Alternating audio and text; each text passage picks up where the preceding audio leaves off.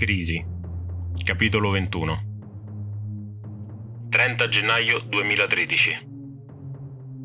Polemiche per una frase di Berlusconi su Mussolini. A Roma muoiono carbonizzati due senza tetto. Continua l'inchiesta sul Monte dei Paschi di Siena. Il lavoro come Babbo Natale era stato semplicemente un episodio.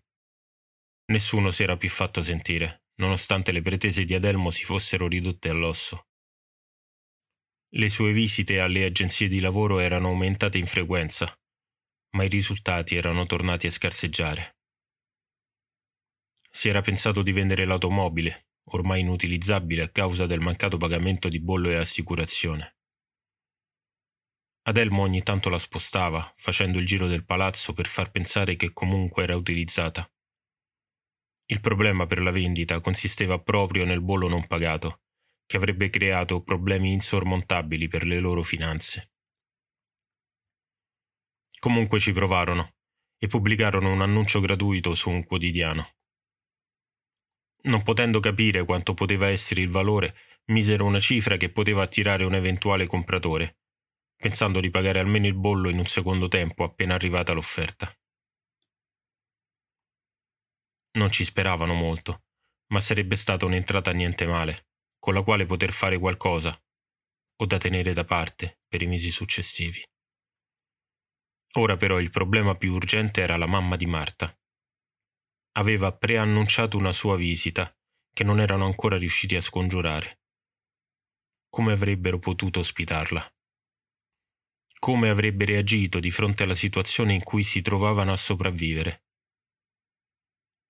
Marta era dimagrita già di 8 kg.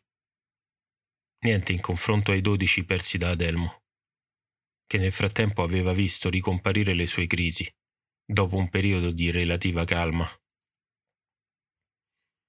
La mamma di Marta aveva intenzione di andarle a trovare verso fine febbraio o inizio marzo e per quella data bisognava trovare il modo di scongiurare la visita. Marta, la componente logica della coppia, era andata completamente nel pallone, con Adelmo che non riusciva a supportarla. Quasi quasi sarebbe meglio se ci trovasse così. Almeno ci aiuterebbe in qualche modo. Le disse. Ma stai scherzando? Pensa che vergogna che proverei e che vergogna proverebbe lei tornando al paese. Tanto varrebbe andare a chiedere cibo e vestiti alla Caritas. Adelmo conosceva l'orgoglio di Marta, che in fondo era anche il suo. Certo, i morsi della fame facevano in modo di far perdere forza non solo ai muscoli, ma anche ai principi. E la fame era tanta. A visit from afar, beacon of light. Could this be our salvation in disguise?